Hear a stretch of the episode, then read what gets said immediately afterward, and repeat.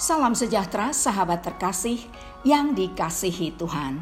Kontemplasi bersama Evodia dalam episode ini akan merenungkan menyenangkan Tuhan.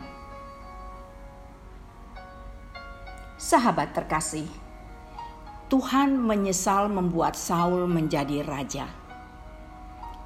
Dia berbalik dari mengikuti Tuhan.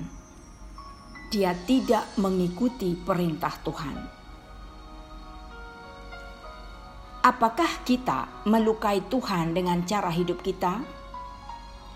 Apakah kita dengan sungguh-sungguh tulus mengikuti Dia? Apakah kita melakukan apa yang diperintahkan Tuhan? Apakah kita berlari di belakang orang dan mencoba untuk menjalankan perintahnya? Apakah iblis telah mengalihkan perhatian kita? Saatnya untuk bertanya pada diri sendiri, apakah hidup kita menyenangkan Tuhan? Dapatkah Tuhan bersuka cita atas kehidupan kita?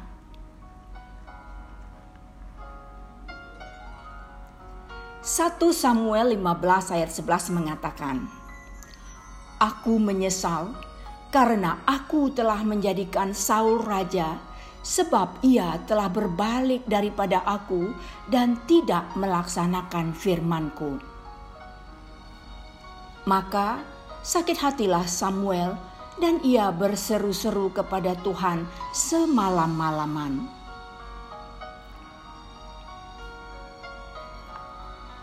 Sahabat yang dikasihi Tuhan, cara hidup kita itu penting ada tujuan untuk hidup kita, dan hanya Pencipta yang mengetahui itu. Biarlah Tuhan Pencipta bersuka cita atas kita. Tuhan memberkati.